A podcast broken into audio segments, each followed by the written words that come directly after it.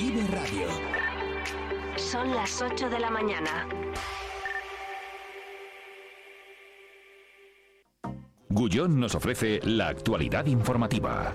Disfruta de las nuevas galletas Gullón cero finas sin azúcares añadidos. Finas y crujientes bañadas con una deliciosa capa de chocolate con leche. Gullón cero finas, todo el sabor sin azúcares añadidos.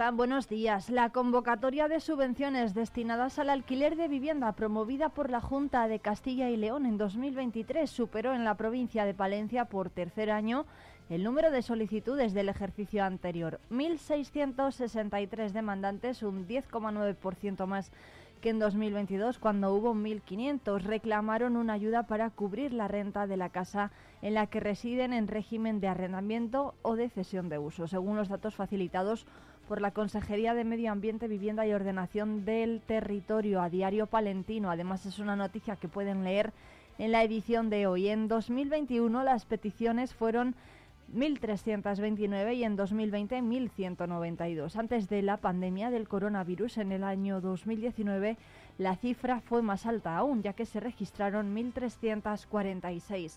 El gobierno autonómico puso en marcha esta línea de ayudas en 2014 orientada hacia la población con escasos medios económicos, en particular a las personas en situación de vulnerabilidad sobrevenida y a los jóvenes, según aparece en la orden de la convocatoria. Por ello, que un solicitante presente la instancia no significa ni mucho menos que vaya a recibir la subvención. En primer lugar, se conceden en régimen de concurrencia competitiva, priorizando aquellas que obtengan mayor puntuación al aplicar los criterios de evaluación. Y en segundo lugar, hay establecidos límites de ingresos y de renta máxima de alquiler al pagar al casero, que fue actualizada en 2022.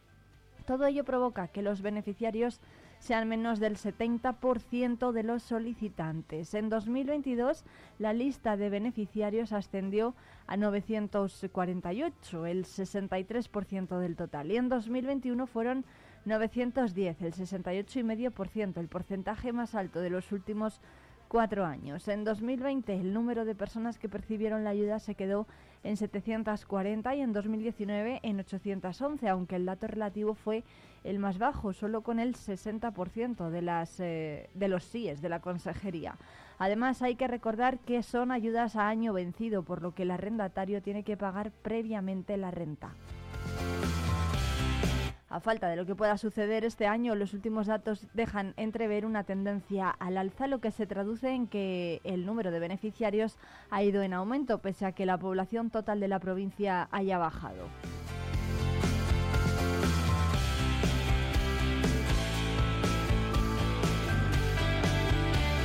Y baja también por noveno año consecutivo la cifra de trabajadores por cuenta propia en la provincia. Según los datos de la Tesorería General de la Seguridad Social, solo, hubo 12.495 personas en Palencia dadas de alta en el régimen especial de trabajadores autónomos en el RETA en diciembre de 2023. Es un 1% menos que en el ejercicio anterior. El último descenso, al igual que los ocho anteriores, no es muy pronunciado, pero corrobora una tendencia negativa que por desgracia lleva años confirmada. Poco a poco el agujero provocado por la caída de autónomos se va haciendo más grande, la pérdida anual viene a ser como una gota de agua que por sí sola no hace nada cuando golpea en una piedra, pero que sumada a muchas otras acaba erosionando. Y para muestra, dos ejemplos. La provincia ha perdido un 12,7% de empresarios a lo largo de la última década y un 17,6% respecto a 2009, el primer año que aparece en la, en la sección de estadísticas de la página del de la mm, Tesorería General de la Seguridad Social. De los 15.177 autónomos que había en diciembre de 2009 se pasó a 14.318 en 2013 y a los 12.620 en 2022, el segundo más bajo de la serie, solo superado por el del pasado ejercicio. Con estos datos, el análisis general del sector es malo, las cifras son negativas. Estamos viendo un goteo continuado de caídas tanto en Palencia como en Castilla y León, según ha asegurado a Diario Palentino Leticia Mingueza, la presidenta regional de la Asociación de Trabajadores de Autónomos, la entidad empresarial más representativa del sector a nivel nacional.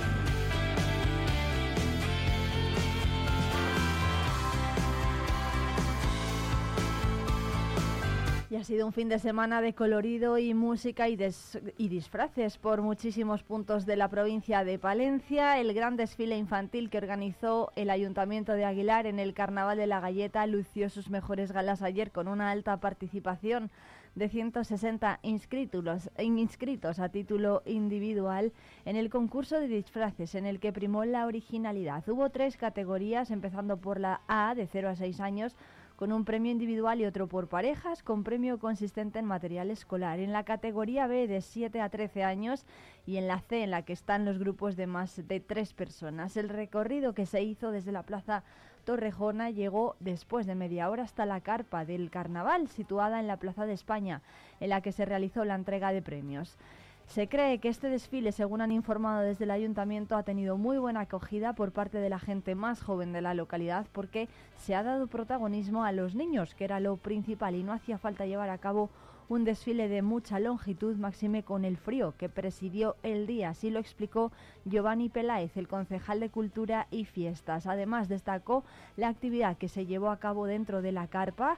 Han tenido mucha música, bailes muñecos y todo ha salido perfecto, según han señalado desde el ayuntamiento. Y en Guardo acogió, Guardo acogió por la mañana el desfile infantil del carnaval animado con personajes y con salida en la plaza del ayuntamiento que organizó la agrupación musical de la localidad con un recorrido similar al desfile general del sábado, aunque en esta ocasión la participación de los más pequeños de la localidad fue escasa en una jornada en la que, aunque de forma poco copiosa, apareció la lluvia.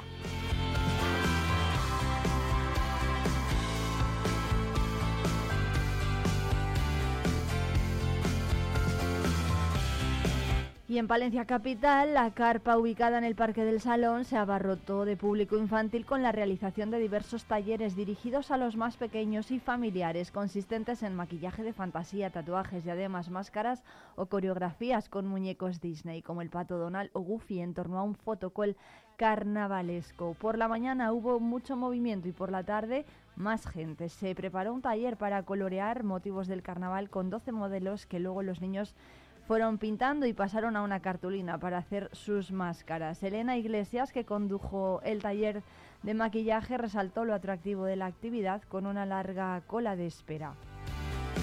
Y por otro lado, Ana Rueda, de Ana Eventos, empresa encargada de conducir la actividad, señaló que estaban allí para materializar la idea del ayuntamiento, que pretende que los más pequeños de la ciudad disfruten de unos carnavales diferentes al tiempo que apuntó que sabían que a los eh, pequeños les gustaban todos estos tipos de juegos.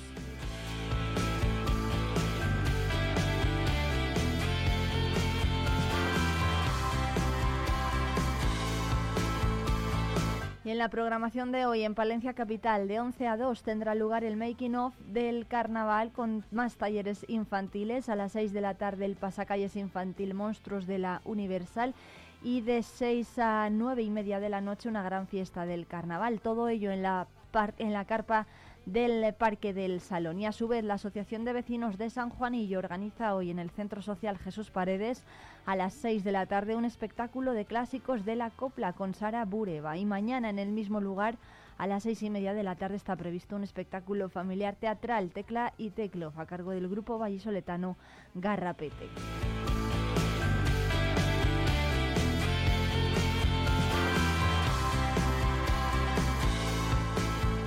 Y en Usillos también se ha organizado estos días un programa de actividades para celebrar esta fiesta. Hubo desfile durante el fin de semana y una fiesta de carnaval interpueblos con la participación de vecinos de localidades como Amusco, Fuentes de Valdepero o Monzón de Campos. Vecinos de los cuatro pueblos celebraron este encuentro festivo, entre otras actividades, con un concurso de disfraces entre los cuatro pueblos, un encuentro que se celebra en una carpa instalada en la explanada superior del embarcadero, cerca del parque y del bar del municipio.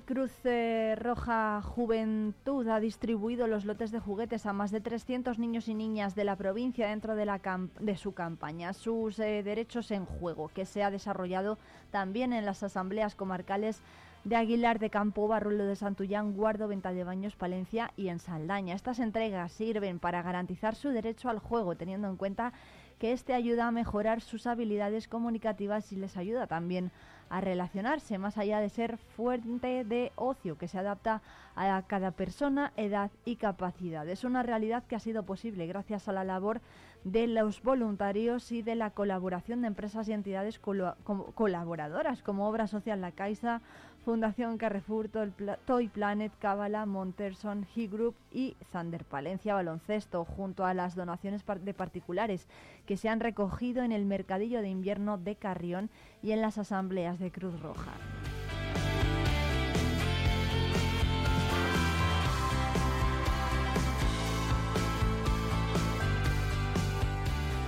Entregas. En este caso, el colectivo ecologista ha realizado una nueva entrega.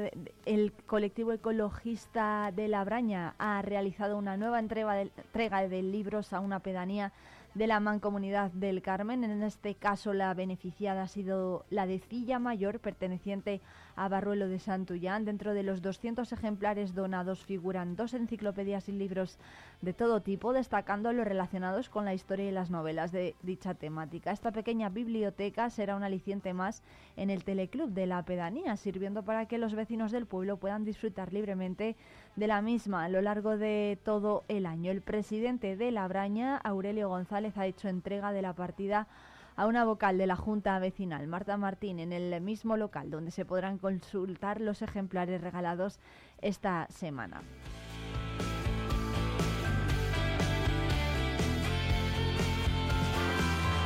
Más asuntos, el delegado de la Junta se ha reunido estos días con representantes de Porquera de Santullán para mejorar distintos servicios dentro de las actuaciones de la delegación territorial, representada por José Antonio Rubio. Una de las más relevantes son los encuentros con los representantes de las localidades de Palencia en su papel de interlocutor con las consejerías de la Junta de Castilla y León.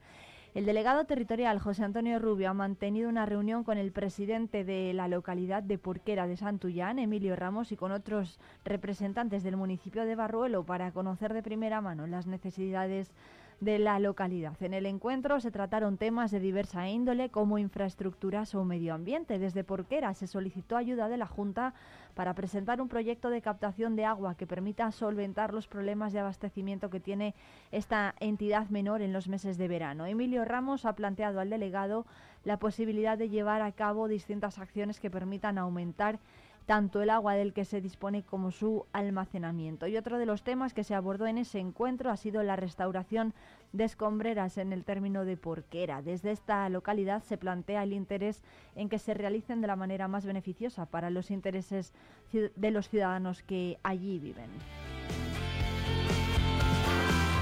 Y la Escuela de Arte ha entregado los premios Mariano Timón, Carmen, Trapote y Escuela Arte. El delegado de la Junta quiso resaltar en esta entrega la importancia de fomentar la creación artística y hacerlo a través de la formación. Participó en la entrega de estos premios que cada año otorga la Escuela de Arte de Palencia y quiso reconocer el importante trabajo que se realiza a nivel educativo para que los estudiantes logren llevar su talento artístico a la máxima expresión.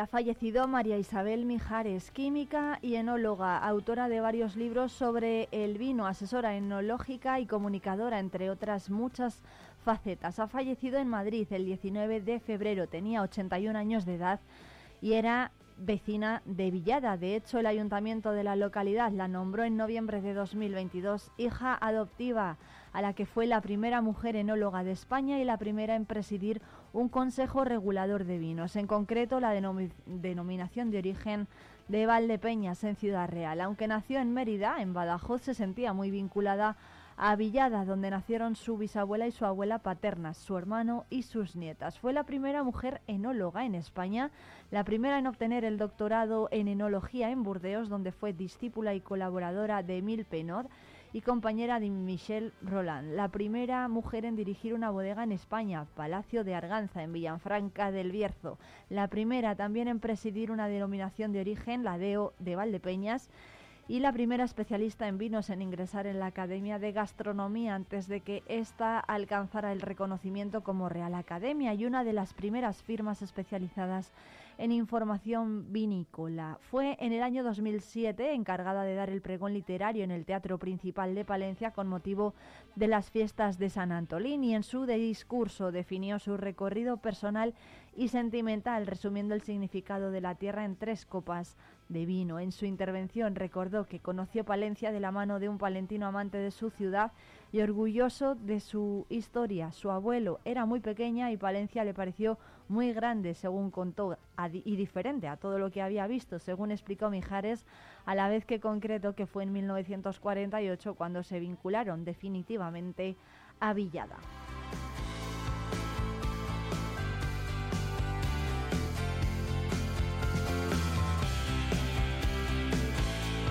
Una mujer, una noticia que hemos conocido además en el Día de la Mujer y de la Niña en la Ciencia. El 11 de febrero se celebra cada año esta jornada.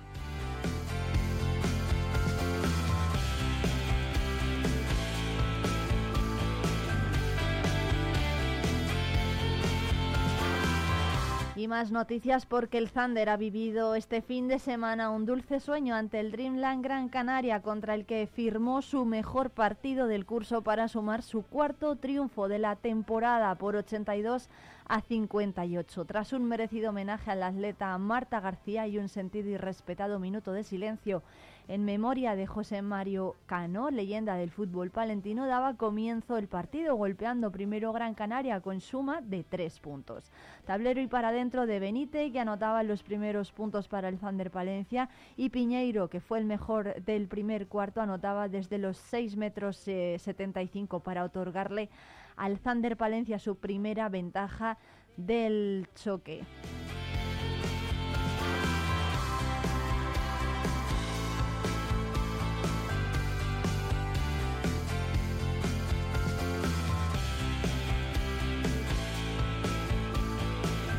Contundente, contundente e importantísima victoria la del Thunder Palencia de este fin de semana. El equipo cumplió con su deber y descorchó el champán para celebrar su cuarta victoria de la temporada en su mejor partido del curso por 82 a 58 a partir de las 9 y media en Vive el Deporte. Analizaremos esta cuarta victoria de los palentinos en la Liga ACB.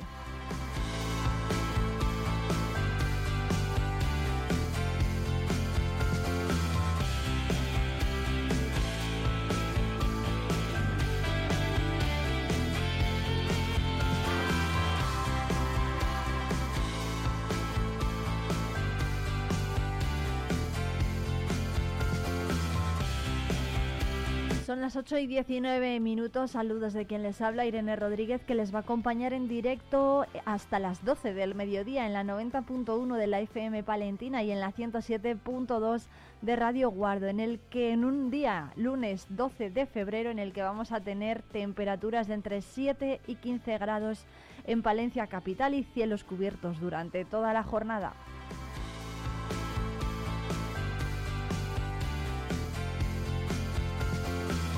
Y más al norte en Guardo tendrán valores más eh, fríos de entre 2 grados de mínima y 10 de máxima y cielos parcialmente soleados.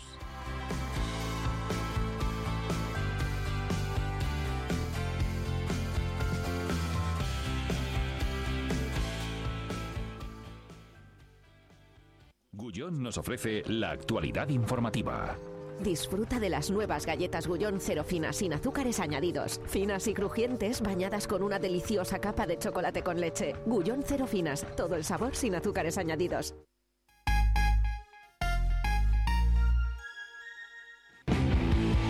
Talleres Multimarca Iván te ofrece la tranquilidad de dejar tu vehículo en manos de profesionales.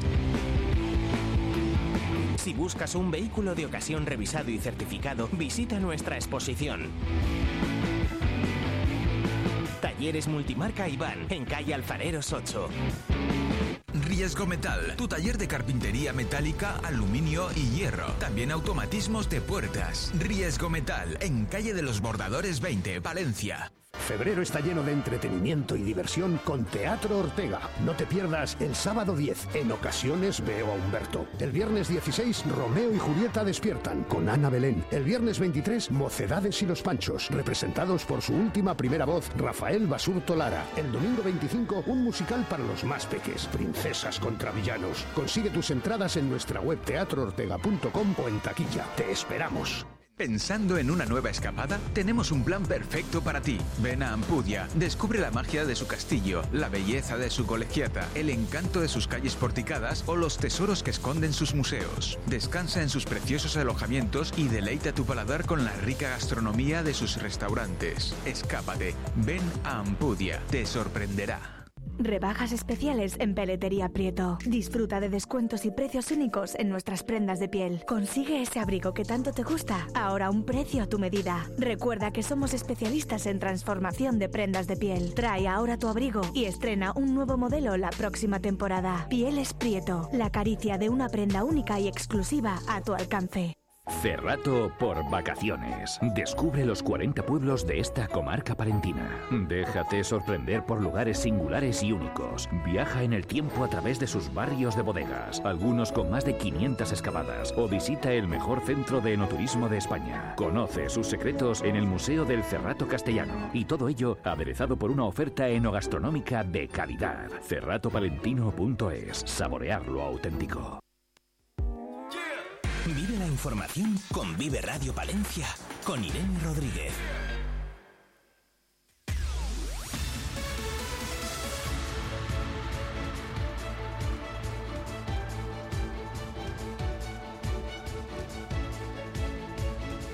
...8.300 palentinos, principalmente jóvenes y mujeres, se van a beneficiar de la nueva, de la nueva subida del salario mínimo interprofesional, una medida que ya han valorado las parlamentarias del Partido Socialista por Palencia, Mariluz Martínez Seijo y Rosa Aldea. Con la primera de ellas vamos a hablar de esta medida. Mariluz Martínez Seijo, buenos días.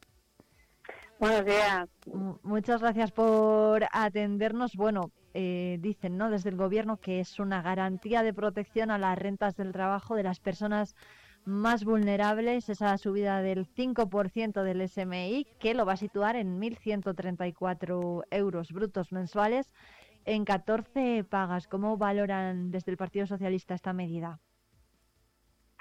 Bueno, para nosotros es un motivo de, orgullo y sobre todo de, cumplimiento, ¿no? De un compromiso adquirido, ¿no? Que ir subiendo progresivamente el salario mínimo interprofesional y vemos año a año como de la palabra de nuestro presidente Pedro Sánchez, pues en relación eh, con las personas más vulnerables, desde luego ha cumplido. Hay que recordar que cuando el Partido Socialista llegó al gobierno en 2018 el salario mínimo interprofesional estaba en 700 y pico euros, ¿no? Y ha habido un incremento de casi 400 en cinco años, en torno a un 54% de, de subida. Eh, desde luego es una subida muy importante mm, que viene a, ratificar ¿no? que este gobierno eh, lucha por eh, reducir la desigualdad, eh, apoyar a las personas que más lo necesitan y desde luego que apuesta por un trabajo cada vez más digno y, más sostenible. ¿no? Y en este sentido yo creo que en una provincia como la nuestra, como la provincia de Palencia, en la que hay un importantísimo sector de la agricultura y de la agroalimentación, pues eh, esta medida afecta de una manera muy especial porque es precisamente el sector del campo y el sector servicios los más beneficiados del incremento del salario mínimo interprofesional. En la provincia de Palencia, ¿cómo va a afectar esta medida? Hablaba de que hay 8.300 palentinos que se verían beneficiados. ¿De qué sectores estamos hablando entonces? ¿Del agroganadero? ¿De la agricultura? Sí, fundamentalmente, fundamentalmente el sector del campo y el sector servicios, es decir, todas las mujeres y jóvenes eh, y además los, eh, el sector del campo y el sector servicios, ¿no? Pero fundamentalmente todavía tenemos que, que asumir que en este país sigue habiendo una brecha salarial entre hombres y mujeres eh, que se está trabajando de una manera muy decidida por parte del gobierno de Pedro Sánchez para reducir esa brecha salarial que estaba situada en torno al 20%, esa diferencia de salarios entre lo que cobran los hombres y que cobran las mujeres y con eh, medidas de este tipo, eh, con el incremento anual que se va produciendo, ¿no? para que eh, nos vayamos acercando cada vez más a los sueldos medios, las mujeres son las principales beneficiadas ante esta situación, ¿no? y también los jóvenes. Somos conscientes de que los jóvenes, ¿no? en sus primeros trabajos, en el acceso al, al mundo laboral, tienen más dificultades para poder acceder a unos salarios más dignos esta garantía, desde luego, eh, no simplemente em, pretende llegar a, los sectores más vulnerables, sino que también incentiva em, el consumo en nuestra provincia, eh, incentiva ¿no? que la emancipación de los jóvenes y desde luego es de recibo porque son políticas eh, fundamentalmente de igualdad y de justicia social. Desde el, desde el Partido Popular se ha criticado, se ha reclamado ¿no? La, un acuerdo que, que incluya a la patronal, no solamente a los sindicatos. Bueno, el Partido Popular siempre tiene que estar eh, poniendo palos en las ruedas con todas las medidas ¿no? que van siendo aprobadas por este gobierno. Eh, yo estoy todavía por ver que en alguna ocasión de una medida que beneficia amplia eh, ampliamente y sin ningún tipo de duda ni ninguna fisura a los trabajadores de nuestra provincia, un porcentaje importante, yo creo que deberían alegrarse y no como siempre buscar eh, disculpas ¿no? de, mal perdedor, eh, porque lo que es evidente es que nosotros estamos trabajando por la mayoría social y ellos, bueno, pues no sé, tendrán, no sé, tendrán algún tipo de interés muy concreto en facilitar y en beneficiar siempre a los que más pueden. En este caso, sería desde luego eh, ¿no? Y, una medida importante que se hubiesen sumado también los empresarios de esta medida, ¿no? el diálogo social. Eh, pero lo que es evidente es que, que nosotros, eh, buscando el diálogo social, como lo hacemos siempre, y acordando con los sindicatos, pues en una serie de ocasiones se puede llegar a un acuerdo y un diálogo total, y en otras ocasiones, como ha sido el caso, no, habría sido deseable, por supuesto, pero lo que es evidente es que para nosotros es más importante proteger a los trabajadores que están desprotegidos y que no tienen tantos recursos no como, como la mayoría de, los trabajadores que cobran pues unas rentas eh, bueno, pues medias y altas. ¿no? ¿Cuál, ¿Cuál es la previsión económica que se hace desde el Gobierno si comienza a implantarse esta medida, la del nuevo salario mínimo interprofesional?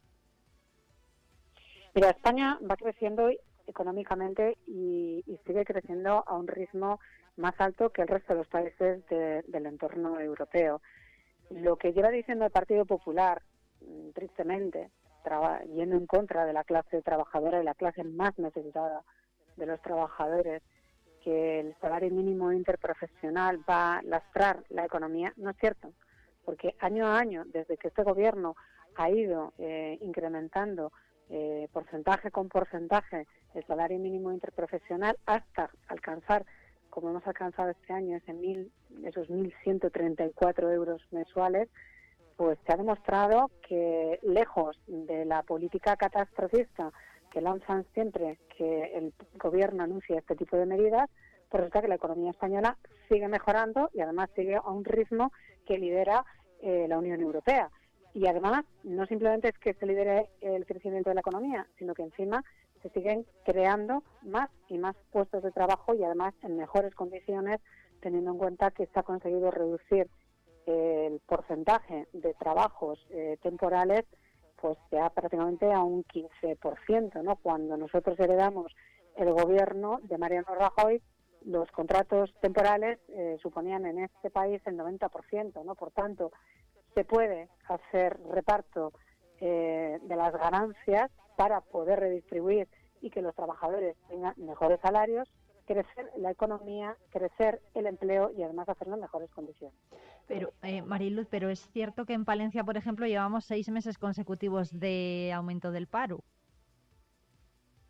bueno, pero también es cierto que hay que tener, sí. bueno, hay que tener en cuenta que en Palencia hay una situación muy concreta que son los turnos de, la Renault. Yo creo que también en nuestra provincia, más allá de lo que pueda hacer el Gobierno de España, hay que tener en cuenta que hay una diputación y que tenemos una Junta de Castilla y León, que debería mirar también por los intereses. Lo que no tiene mucho sentido es que el, el empleo esté creciendo en toda España y que en Palencia, pues, pues ¿cómo está? Eso sí, cuando el empleo crece en Palencia, eh, desde luego no lo atribuyen a los logros del Partido Socialista ni al gobierno de Pedro Sánchez, sino que se lo autoadjudican. Yo creo que también deberían autoadjudicarse cuando los datos de empleo no van tan bien.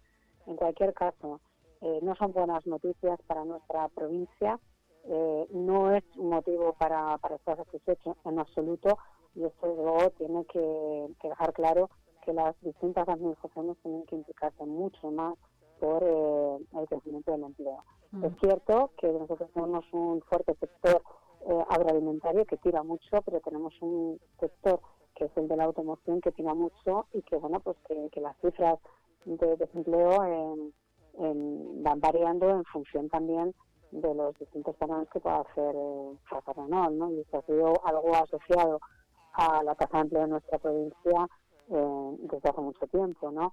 Por tanto, también hay que, hay que tener en cuenta este tipo de, explicaciones. Pero no es el sector de la industria quizá el peor para el que peores datos registraba. En los últimos datos eh, de las casi 7.000 personas que estaban sin trabajo en la provincia de Palencia, era el del sector servicios el que peores datos registraba. Había más de 4.900 personas en paro en este sector. Bueno, es evidente que si las personas de nuestra provincia va perdiendo población, como es el caso, eh, efectivamente las personas no cubren esos servicios, ¿no? Y por tanto es comprensible que, puedan ser cerrados, ¿no? Eh, algunos eh, sectores no vinculados no con el sector servicio. por tanto, mm, se trata también de trabajar de una manera, como decía anteriormente, coordinada y conjunta con una estrategia contra la despoblación que, es lo que se está intentando llevar a cabo, ¿no? Eh, pero hay que tener muy en cuenta que nuestra provincia sufre ese drama, que es el de la despoblación, pérdida de población y envejecimiento. Y lo de envejecimiento es también otro de los factores que hay que tener en cuenta. La gente mayor, la gente mayor, la gente mayor se jubila y, van cerrando también sus propios eh, eh, bueno, sus propios negocios, ¿no? Y en muchas ocasiones en que esos negocios pues no, no, se recuperan. Bueno, pues eh, Mariluz Martínez Seijo, muchísimas eh, gracias por atendernos, parlamentaria del, Partido Socialista por Palencia. 8.300 eh, palentinos, según los socialistas, se van a beneficiar del salario mínimo interprofesional, de esa subida del 5% que lo sitúa en 1.134 euros brutos mensuales. Muchísimas gracias por atendernos. Muchas gracias a vosotros, como siempre.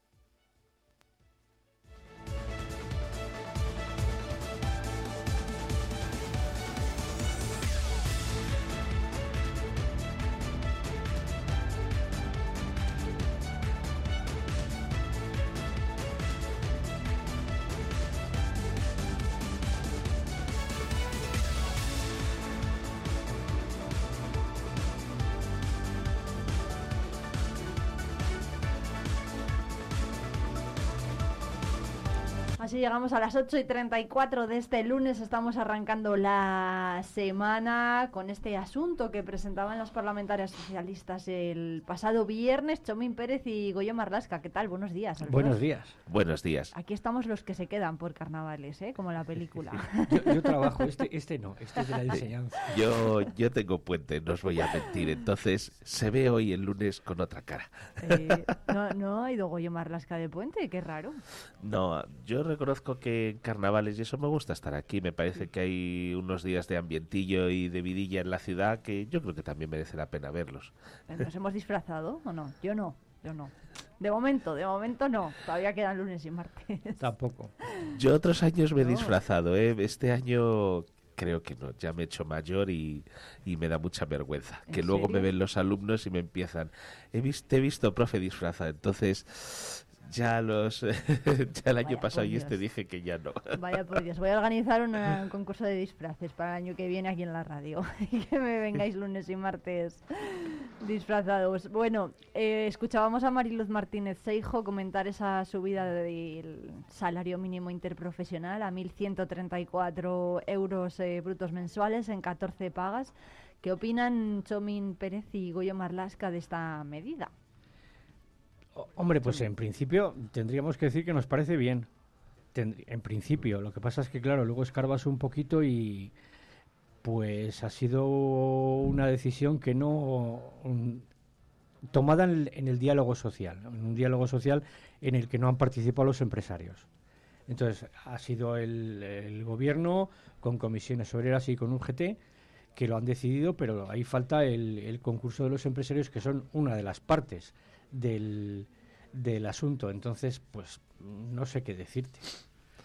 Bien, pero yo pensaba, por ejemplo, yo qué sé, un, autónomo pequeño de Palencia que tiene dos empleados, eh, muy bien para los empleados, pero yo creo que igual regulinchi para el, para el empresario. Entonces, yo creo que aquí se trata de que salgamos adelante todos. Entonces, pues con sus luces y con sus sombras. Eso les iba a preguntar yo, que cómo puede asumir un pequeño empresario ¿no? de una pyme que tengamos aquí en Palencia esta subida, porque es de un 5%, es muy importante. Claro, yo por eso opino un poco como lo que decías tú, Chomín. Mm, a ver, yo creo que para el empleado está muy bien y la noticia siempre es buena, siempre que se ha subido el sueldo, porque teniendo en cuenta que ha subido todo, pues bueno, pues al final es una subida que agradecerán, igual que em, en otros trabajos estoy seguro que también han subido los sueldos, pues bueno, pues lo agradecerán.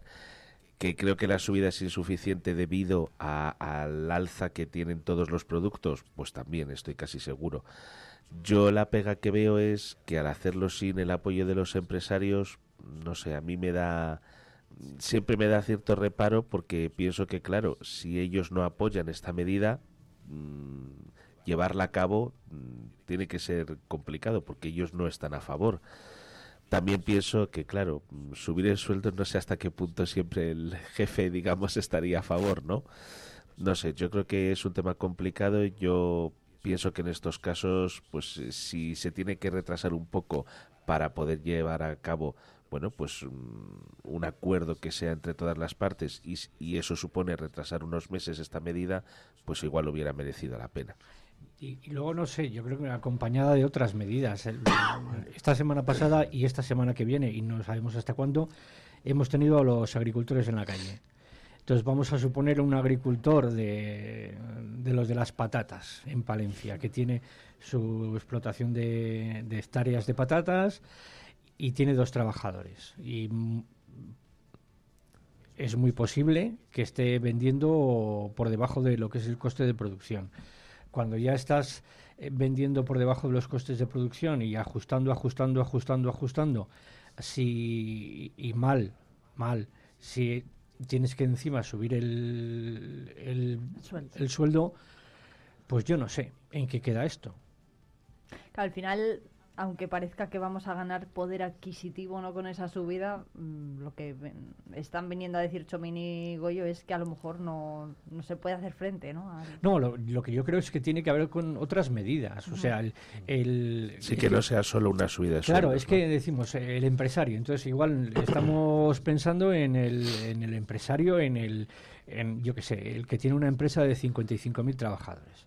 Pero es que también hay empresarios que tienen un trabajador no es lo mismo. Es como por ejemplo lo de eh, el IVA del pan. El IVA del pan le cuesta, la barra de pan le cuesta lo mismo a mi madre que es viuda y tiene una pensión que a la dueña del Banco de Santander.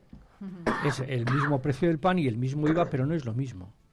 Entonces, mm, estas cosas de mm, sin progresividades para todos, X, pues no lo sé, hay circunstancias y circunstancias. Entonces, en principio, buena noticia, pero con sus peros. Bueno, pues hay otra noticia que hemos conocido además este fin de semana, lo publicaba Diario Palentino, que es el de el descenso continuado de los autónomos de Palencia. Con respecto al año pasado, es cierto que han descendido los autónomos solo un 1%, pero es muy complicado, ¿no? Si lo estamos hablando, si tenemos que subir el sueldo de nuestros empleados eh, pues, y, asumir todos los costes que conlleva ser autónomo a día de hoy, pues cada vez es más menos gente cada vez va a estar apostando, ¿no? Por, por este régimen. Es que eh, yo, por ejemplo, creo que ya un día lo estuve comentando. Ay, perdón. Creo que un día lo estuve comentando y aquí también y demás es que yo, por ejemplo, eh, una tienda que han abierto aquí hace muy poquito en la calle Mayor, me contaba la dueña, que estoy hablando con ella y demás, porque además es francesa y bueno, pues estuvimos hablando y demás, me comentaba que es que han estado cinco meses de papeleo. O sea, un poco lo que decías tú, Chomin, ¿no? O sea, nos centramos igual solo en sueldo, ¿no? Es que, que bueno, pues que evidentemente es muy importante, pero también esa gente, esos autónomos, pues igual hay que facilitarles para que en vez de estar cinco meses hasta que logren abrir un, un comercio, bueno, pues, pues no tengan tantas trabas. No sé de qué tipo son, porque yo ahí lo desconozco, pero me imagino, vamos, ella a mí me lo ha contado personalmente, dice, es que cinco meses hasta que he logrado abrir. Bueno, pues igual no es tanto el sueldo, sino también otros elementos que ayuden un poco a, a, a ello, ¿no? Y, luego encima, pues volvemos a lo que hemos hablado muchas veces aquí, Irene, pues mm, la despoblación, eh, tenemos población cada vez más envejecida, mm, yo creo que también, eh, vuelvo a lo mismo, aparte de sueldos, habrá que tomar medidas que yo desconozco, desconozco exactamente cuáles son, pero habrá que tomar medidas para que esos jóvenes no se vayan y quieran invertir en Palencia, en un local, en una empresa, en lo que sea, ¿no? Yo, uno de mis mejores amigos tiene una empresa en el polígono y cada vez lo está pasando peor. Cada vez tiene menos trabajo, cada vez tiene, tiene que pagar sueldos más altos cuando solo tiene tres trabajadores, lo que hablábamos de pequeñas empresas. Bueno, pues mm, no sé, igual hay que buscar unas medidas que, que, que permitan que esa gente pueda seguir invirtiendo en la ciudad. Yo repito que desconozco muy bien, no tengo la varita mágica para decir son estas, pero yo creo que en esas reuniones que hacen con empresarios, con sindicatos y demás, seguro que tiene que haber algo que mm, a nivel regional y a nivel local puedan hacer también. No me, a ver, en un momento dado no me ayudes, pero tampoco me estorbes.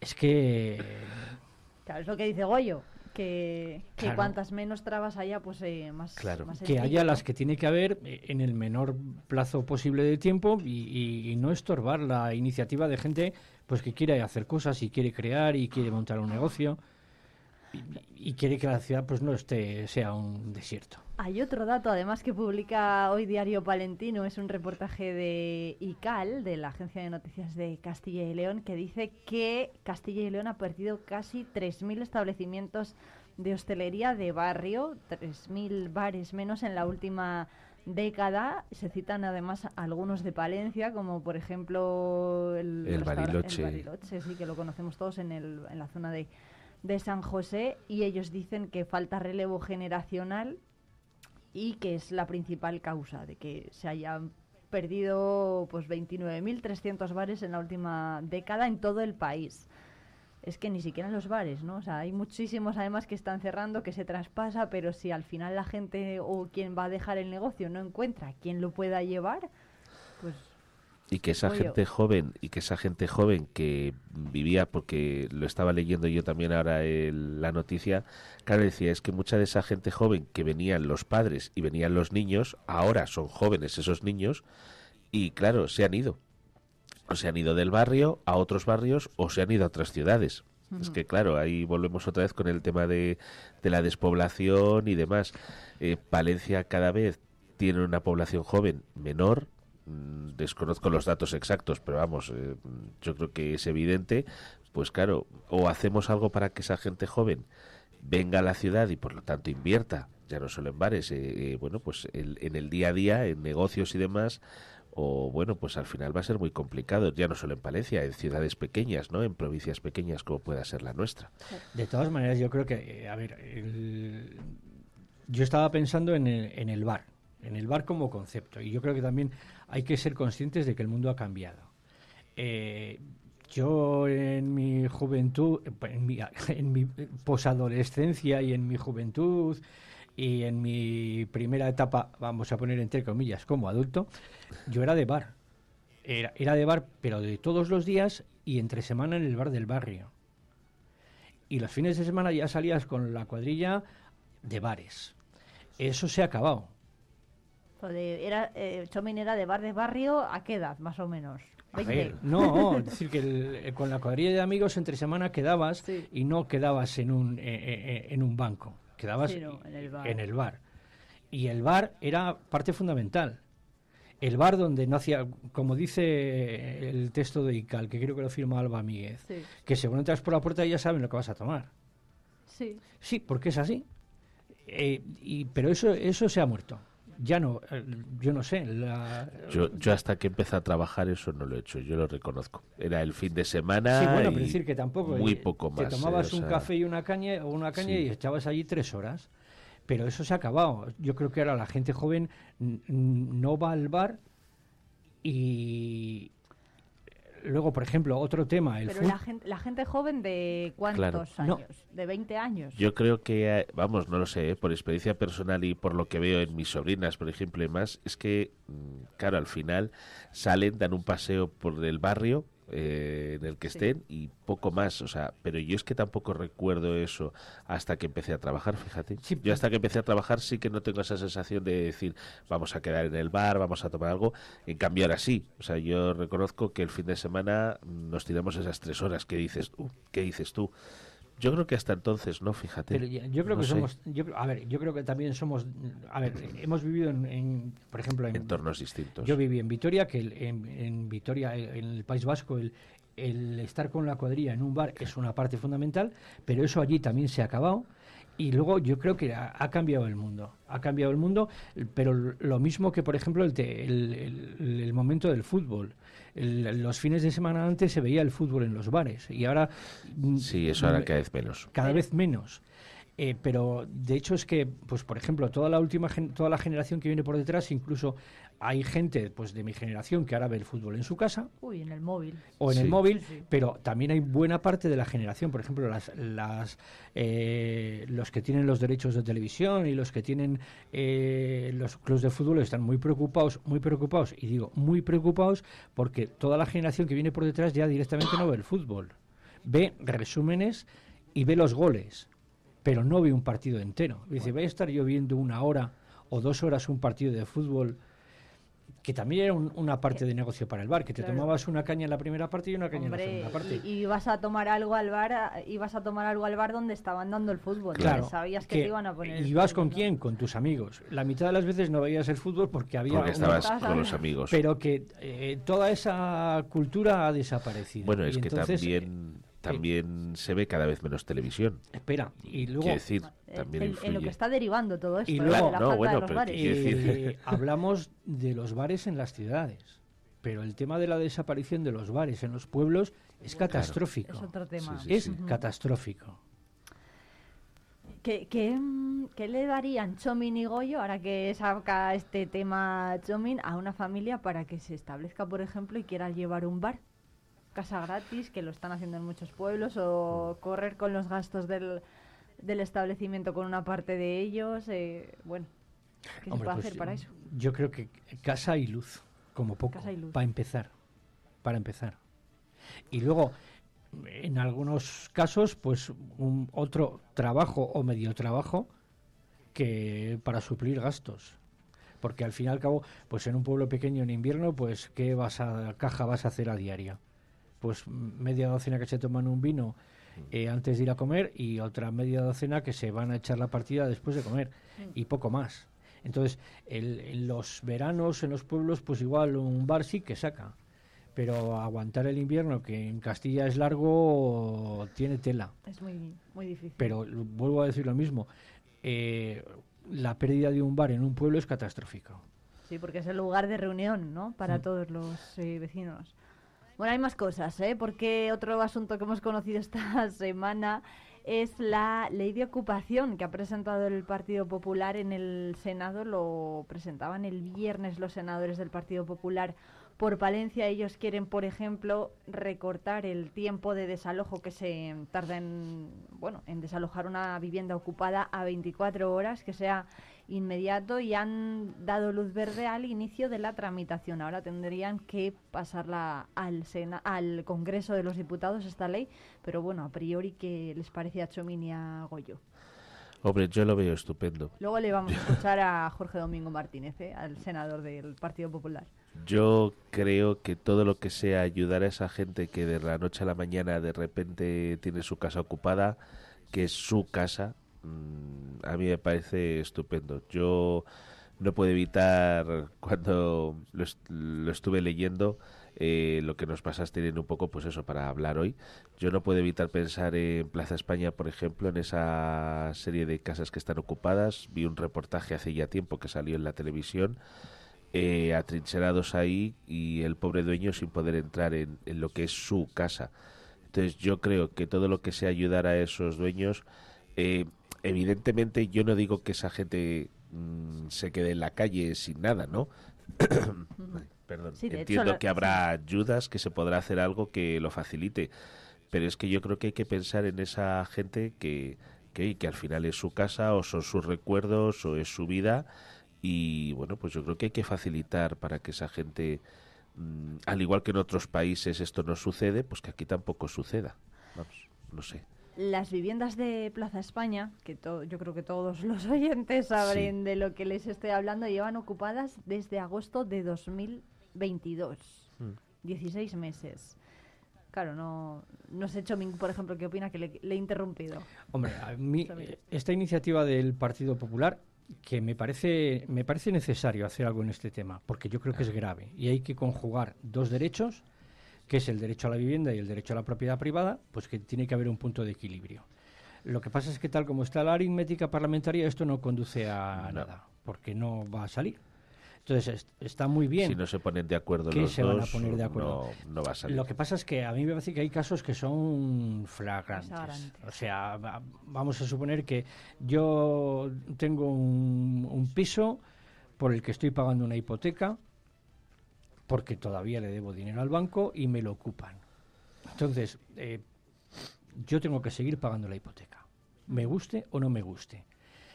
Yo en esos casos sería muy claro. Yo no puedo usar mi vivienda porque me la han ocupado. Tengo que pagar la vivienda, eh, tengo que seguir pagando la hipoteca. Pues lo siento mucho, pero la hipoteca, como el Estado o las administraciones no aseguran que yo pueda usar mi vivienda, que la hipoteca la pague la administración pública. O me aseguras mi derecho a poder usar mi vivienda o me pagas tú la hipoteca, pero desde luego no la voy a seguir pagando yo cuando no puedo usarla. Ya verás como en un momento dado en el que el Estado tenga que asumir las hipotecas de X viviendas que no se pueden usar, ya verás como tú se ponía las pilas. Lo que pasa es que aquí todo el mundo se lava las manos. Se lava las manos el banco, se lava las manos la administración. Y llenamos de literatura, del no sé qué, del no sé cuál, del no sé cuál, del no sé cuál, del no sé cuál. Entonces, hombre, Y que si esta medida la propone el PSOE, el PP va a estar en contra. Si la propone el PP, el PSOE va a estar en contra. Es decir, al final un poco lo que dices mm, no va a llegar a término porque no... Bueno, porque De no hecho, les interesa. Desde el Partido Popular ellos mismos lo asumen eso, ¿no? Que, que al final, bueno, pues sí, estamos, eh, se mostraban satisfechos, sí, pero es cierto que mm, la ley, pues, mm, tiene muchísimas posibilidades de que no de que no salga adelante. Hay una cosa que aclararon también, que en ningún momento dicen ellos que se, que se contrapone esta ley a otras de protección de la vivienda o de acceso a la vivienda para colectivos más vulnerables. Entonces, eh, bueno, son las 8 y 54, vamos a hablar de temas más amables porque nunca en Palencia hemos tenido los Goya tan cerca. ¿No? Además ha habido presencia palentina, que hoy en el programa vamos a hablar con los palentinos que han estado en los Goya. Uno de ellos es el diseñador José Martín, otro es eh, Miguel Sánchez, el productor audiovisual palentino que ha realizado documentales como, por ejemplo, Comuneros o Folk, que no sé si Chominico yo los han Comuneros, sí. visto. Sí, comuneros, sí. Bueno, pues él como académico de la Academia de Cine que es, estuvo invitado, nos va a contar qué tal fue la experiencia, pero bueno, no sé qué... Si Goyo y Chomin se pudieron escapar a ver algo de los Goya, yo no. pero- Ni, ni escaparme ni verlo. ¿No? No, yo paso de la gala de los Goya, no ¿Ni te el del haces... sofá? No, no, que no. A ver, hay 150.000 cosas más interesantes que ver en la tele que la gala de los Goya. ¿En serio? Pero la. Sociedad de la Nieve sí que la has visto. Sí, pero a ver, Ah. una cosa es que vea yo una película y otra cosa es que me trague una gala de los Goya. Me voy a meter en charcos, aprovechando que está aquí Goyo, que yo sé que es muy fan. Ay, ay, miedo me Ni- das. Ni Goyas ni Eurovisión. Mira que lo sabía. Ah, Eso no. Pero de Eurovisión hablamos otro día. No, pero vamos, ya lo voy dejando yo ahí caer. O sea, va. Eurovisión. Supuestísimo que sí. O sea, hay cosas... infi- Mira, yo no sé cuántos canales tengo en la tele, pero vamos, muchos. Y películas grabadas. Y canales y plataformas. ¿Tú crees que voy a perder yo tres horas de mi vida viendo los Goya? ¿Cuánto duran los Goya? Tres horas. Tres horas y algo, sí. Me Menudo. No. Yo es que no, Que no, hombre, que tampoco no. Pude verlo, pero bueno, sí que he visto resúmenes. He, vi- eh, he visto, por ejemplo, la crítica que le hizo y la respuesta también. El, el, el rifirrafe, ¿no? Entre mm, eh, García Gallardo, el vicepresidente de la Junta, y. Precisamente por esas cosas no veo No yo lo los ven, ¿no? Goya. Hombre, a ver. Yo, Está, por ejemplo, que es que no, no, no puedo con ello. A ver, a mí me parece muy bien las subvenciones. Pero vamos, también una subvención para la que quiere montar una pastelería en la calle Mayor y ya me lo devolverás. claro. Es que, es que, es que. No, que no, que no, que no. Yo es que reconozco que no soy muy fan del cine español. Yo de entrada eso. O sea, aquí, a ver si me explico. O sea, me gusta el cine, me encanta el cine, pero es verdad que la temática que en general suelen tener las películas españolas, yo reconozco que a mí personalmente no me gusta. La Sociedad de la Nieve la he visto, eh, a mí me ha gustado mucho la película. Pensé en un primer momento que sí me va a hacer muy pesada, porque sobre todo me parece que dura dos horas y algo, y yo pensé que sí me va a hacer muy pesada. A mí me ha gustado mucho, y de hecho también en Netflix hay un reportaje de cómo hicieron algunas de las escenas y demás, y a mí me ha gustado. Pero reconozco que no soy muy fan del cine español. Hay mucha película que no... También un poco lo que dices tú. Yo leí hace tiempo ya un reportaje de alguna película con 300.000 euros de subvención, pero luego de recaudación en taquilla no llegaba a 100 euros. Mm, creo que se llamaba La Piedad o algo así la película en cuestión. Pero bueno, mm, yo estoy un poco de acuerdo en ese aspecto contigo. Yo no soy tampoco de ver la gala de los Goya, pero tampoco la de los Oscar, tampoco los premios César, na- no, no me llama. Yo reconozco que esas cosas no me llaman.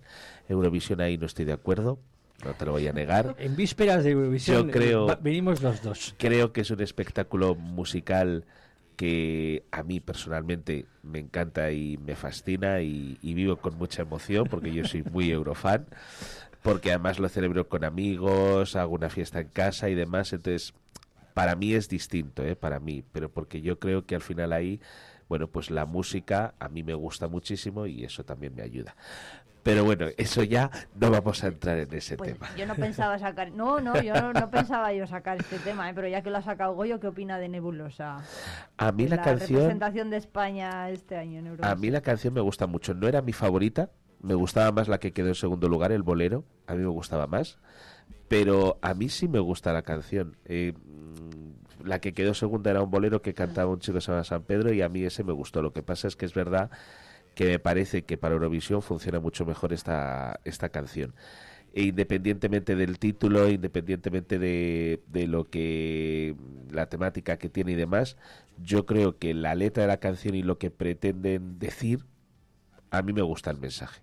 Yo conozco que a mí me gusta. Nos queda un minuto y les voy a preguntar a Chomini y a Goyo por otro asunto de este fin de semana. Se ha celebrado ayer, 11 de febrero, el Día de la Mujer y la Niña en la Ciencia. Dentro de un par de horitas vamos a tener aquí en Palencia, o sea, en Vive Radio Palencia, algunas trabajadoras del campus, de la Yutera.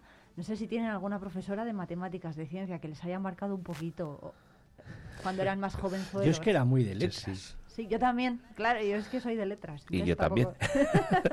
Pero yo sí que voy a hacer un recuerdo especial.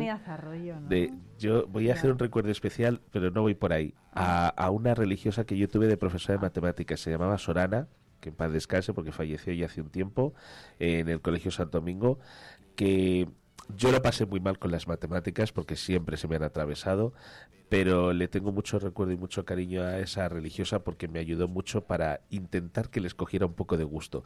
Ella hizo todo lo posible, la verdad es que fue muy difícil.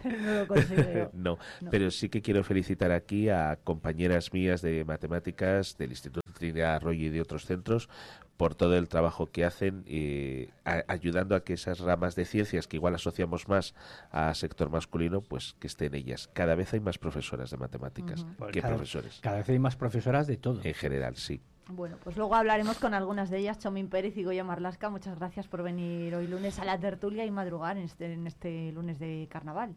Muchas gracias. Muchas gracias. Vive